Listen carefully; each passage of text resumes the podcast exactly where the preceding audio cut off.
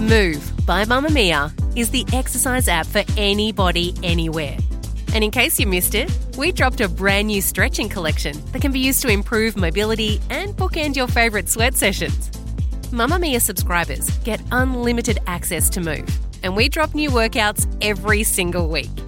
If you're on the hunt for movement that makes you feel good, head to move.mamamia.com.au and use the code MOVE10 to get $10 off a yearly subscription. Just a note before the show this episode of The Spill features discussions of suicide.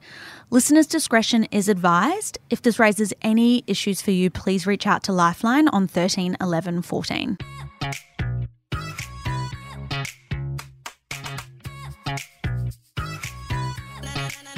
From Mamamia, welcome to the Spill Your Snackable daily podcast where we talk about everything entertainment every day. Hi, I'm Laura Brodnik and I'm Mamamia's entertainment editor. And I'm Kee Reece and I work at Mamamia's influence agency called Social Squad. On the show today, Kristen Bell has spoken about her biggest career slump. So, how did she break the rules and score her job on Gossip Girl? Hey, Upper East Siders, Gossip Girl here, and I have the biggest news ever. And Kate Middleton gave her first ever podcast interview. So, what candid moments did she reveal about being a first time mum? But to kick off the show today, some sad news from the weekend. Caroline Flack, the former host of UK reality series Love Island, died by suicide on Saturday in the UK. Her family confirmed the death in a statement. So, Caroline had hosted Love Island since 2015, and before that, she was a fixture across British television screens. She appeared on shows um, like The Xtra Factor. She was also a guest on Loose Women and Celebrity Juice, and she actually won Strictly Come Dancing, which is um, the UK's Dancing with the Stars, back in 2014. So, really sad news. Yes, definitely. And there's also been a lot of conversations and headlines around this news, um, just about a lot of factors surrounding both how the story was reported. So, the way the tabloid media in um, Britain, especially, were um, reporting on her career and her relationship and her court date leading into this, and also calls for um, Love Island to be taken off air because it's also been talked about the fact that there's been two other suicides um, linked with the show with past contestants. So, the first death is um, Sophie Gradon, who died by suicide in 2018. Then in 2019, Mike Thalassitis, who appeared on the show in 2017, also died by suicide. So there's, I mean, we're not going to sort of link all those things together because that's a much bigger topic um, for discussion. But obviously, there's been a lot of talk about the role of reality TV, the role of media reporting, and just the, the prevalence of taking into account mental health um, in the entertainment industry. Yeah, definitely. ITV, the free to air television channel that airs Love Island in the UK, they released a statement about um, the show's Sunday episode, UK time, saying that it wouldn't air and that the show will return um, on Monday. So today, with a tribute to Caroline. Also, another channel, Channel 4, um, said an upcoming show that she hosted called The Surgery has been cut completely. So I think everyone's just trying to yeah, honor her family and respect their wishes. It's pretty sad, sad for them. Sad all around, really. Yeah, it'll be interesting to see if there's any kind of changes implemented. I mean, every time there's any kind of conversation like this, um, people look to what changes can be going forward in terms of the rules around media reporting, tabloid culture, and just the, the health and and I guess safety measures put in place for anyone who's associated with reality TV. So um, I guess we'll hopefully see some more conversations around that going forward. So Caroline recently stepped down from Love Island UK following an assault charge and was um, due to go to trial in a few weeks. Um, and since then, she'd been repeatedly targeted by tabloid press following the arrest, um, and it had yeah a lot of a lot of bad reporting, kind of all around from the UK media. So, Laura Whitmore, who is also a host in the UK and actually took over from Caroline Flack for the latest season of Love Island, they were really great friends. So, I think Caroline had suggested her to take her place when she had to step down. And she did a tribute today on BBC Radio 5, her show. And she mentioned that obviously there's been a lot of talk about whether or not the show should move forward. And she said the show isn't a problem, the show is safe and protected, but the outside world is not. So I think that's pretty pretty interesting hearing that come from her. Oh, definitely, and especially taking into account that we've seen a lot of reports of different media outlets who had written very um, in the UK specifically who had written really defamatory things about her um, leading up to the event um, have now taken all those stories down. So I guess yeah, it's a really a real conversation about the effects of tabloid culture. Actress Kristen Bell, known for her iconic roles, which Laura is obsessed with, like Veronica Mars and like I'm obsessed with, Anna from Frozen, she appeared on an episode of one of my favorite podcasts, Second Life, this week. She chatted about her career starting out in Broadway um, when she was about 20 years old, through to her career pivots later in life and in more recent years. And this is honestly probably one of my favorite celebrities to date this year. Oh, yeah. And that's the thing about these Second Life interviews is that they look at the celebrity lives through a business and career lens. So they often end up dropping a lot of tidbits that you wouldn't get in a normal celebrity profile. Yes, I just remembered the one I listened to about um, Cindy Crawford. I know I'm going off topic, but that was a really good episode too. So I knew that she had co-founded Hello Bello, which is a a line of premium and affordable baby products, which she founded with her husband, Dax Shepard. But I didn't realize she'd also had another one called Snack Bar Company This Saves Lives, and all with a really big kind of focused mission about changing the world and, and doing positive things for people out there. Yeah, they have a, a whole um, empire between them, the Bell Shepard families. They've got those two businesses, and then her husband, Dax, famously runs his podcast, um, I guess turning into an empire now, the Armchair Expert podcast out of their house. Um, so they've really really become, they're not just a celebrity couple, but they're also a business, which is interesting. And what she kind of really tapped into how they treat the people who work in their businesses as not just celebrities, but people who I guess are, are the in charge of people's lives. Yeah, definitely. I think it was um, interesting. They were talking about careers, women's careers specifically, taking off later in life. They experience a lot of success in the early years, but say when they speak to you know women now, it's, it's not the case. They get that kind of burst into their thirties, and how it can be you know quite a challenging time for women who are trying to push forward with their careers, but also thinking about being of childbearing age, and highlighted an interesting policy that she and Dax or Dax has talked about implementing in his armchair expert empire. You know what I love is that, like, I think I had heard Netflix is now paying for women to freeze their eggs because you and I were able to have this like full charge jump in headfirst in our 20s. It doesn't happen that way for everybody. No.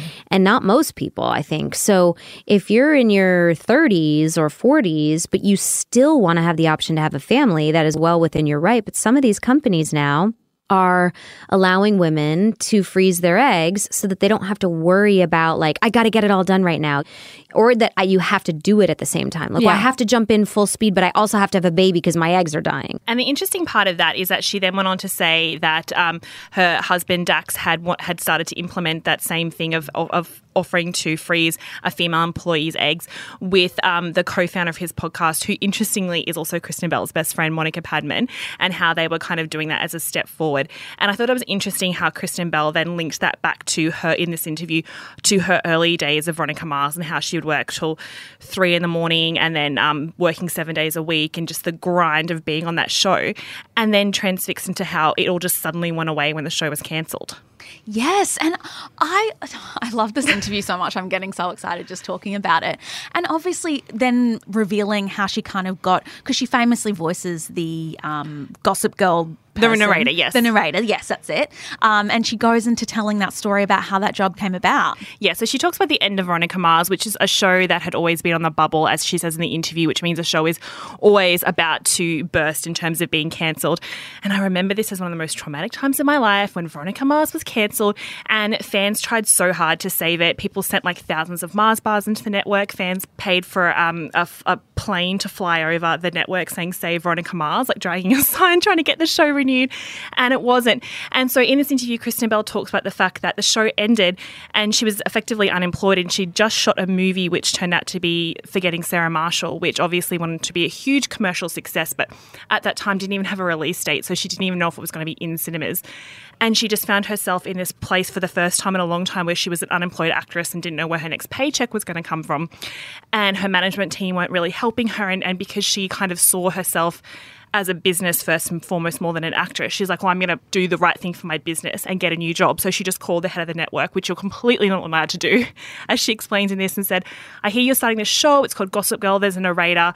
I'm a voice actress. I'm, I'm just going to take that job. And at the time, they were just like, yeah, well, you can have it. And then it turned into this huge part of her career. Yeah, definitely. So from then on, she's gone to obviously voice really um, amazing characters and still something that she really enjoys doing today. Something that came across in the interview was just how smart she is and everything that she does and how she considers everything. Like when she was talking about Hello Bello, the fact that when they were calling for investors, they capped the amount of money that you could invest in the organization. So I think it's $8,000 um, US to make sure that you know there wasn't a majority share, someone who had all of the power, and that they kept that core value of being able to supply you know baby products to people who couldn't afford them, and then also kind of acknowledging the partnership that they had with Walmart, rolling out that brand, saying that you know a lot of people say things about Walmart being this like mass retailer, but they serve a purpose for people who can't afford you know basic things, and that's a really important kind of partnership for her to have with her businesses. She's just a badass, and I love her. Yeah, well, people say she's a badass now, and obviously as a, a, marshmallow, I've always thought that. But when she took on the role of what I was thinking listening to this interview is when she took on that role of narrating a Gossip Girl,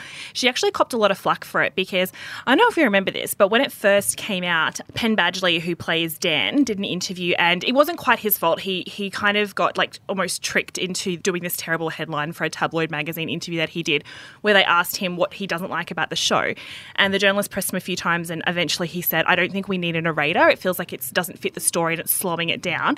And then that just went everywhere around the fact like, was Kristen Bell even needed? Like, was that showing that like Penn Bad- Badgley dislikes Kristen Bell and all this kind of stuff? So she kind of had to really defend herself around that, which I think now we've kind of like stepped away from looking at her in that way, but kind of going back to this early part of her career, it was quite interesting to hear that. So I'd say go and listen to the whole podcast just to hear the brilliance that is Kristen Bell. Mamamia subscribers, you've been asking and we've been listening. Now you can get all of your exclusive subscriber audio on Apple Podcasts. That includes everything from bonus episodes of your favourite pods to exclusive segments to all of our audio series. To link your Mamamia subscription to Apple Podcasts, open the Mamamia Out Loud page in your Apple Podcasts app and follow the prompts or head to help.mamamia.com.au.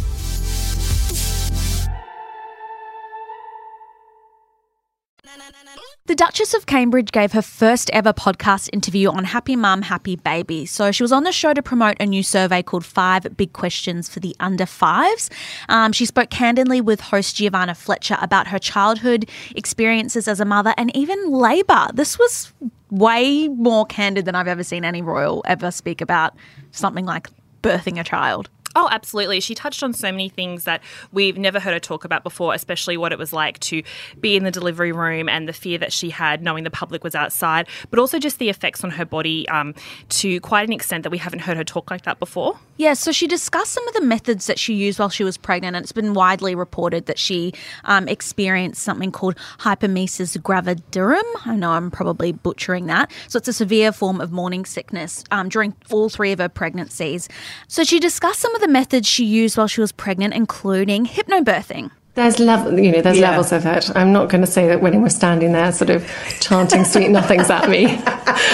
he definitely wasn't. I didn't really ask him about it, but this is something I wanted to do for myself. I yeah. saw the power of it really, sort of with the meditation and, and, the deep breathing and things mm-hmm. like that that they teach you in hypnobirthing when I was really sick. Mm-hmm. And actually, I realised that this was something that I could take control of. I suppose during labour, it was yeah hugely powerful. The host goes on to kind of share that she also did hypnobirthing and how it's often referred to something that's quite hippy dippy. It was just interesting to hear them talking about it and to her be talking about Labour and Prince William. You know, it's just, I got visuals I never even thought I would get.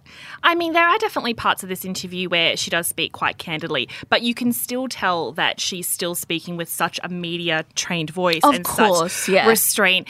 And you can almost hear her remembering, like, always bring it back to we're thankful, we're thankful for the people because she talks about being in the hospital with Prince George just after she's given birth and how she actually liked the birth, even though it was terribly painful because it was an end to that horrible morning sickness she was feeling.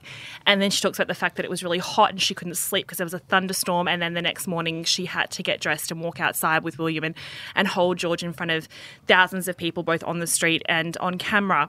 And she talks about how terrifying that was, but then she quickly changes her tune and goes back into that royal stance of, but we know how excited everyone everyone was. We were so thankful for the support, and it's just an interesting. Obviously, this these interviews has come about not just because she works so much with these charities and stuff. Like I believe that's a real thing, but don't you think this has also come about because at the moment she's the trump card for the royal family with everything that's happened with Harry and Meghan and Prince Andrew, and um, even like Beatrice's wedding not being televised and trying to push them aside. That she's their best public face right now. Oh, definitely. And I think they're really trying to appeal to that younger generation. They're always doing that work to develop, you know, their voice in different ways. And I think podcasting is just the next kind of phase for them to be able to do it.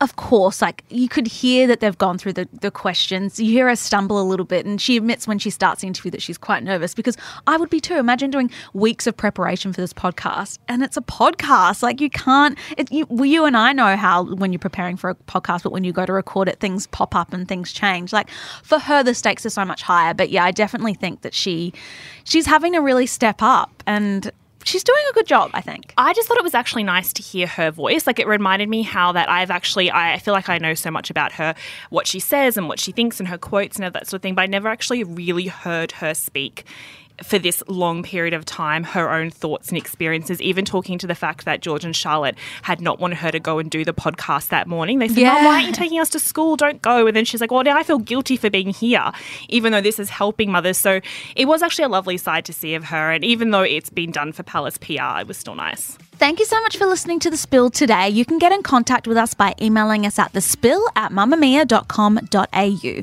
The Spill is produced by Hannah Bowman. We'll see you on mamamia.com.au. Bye. Bye.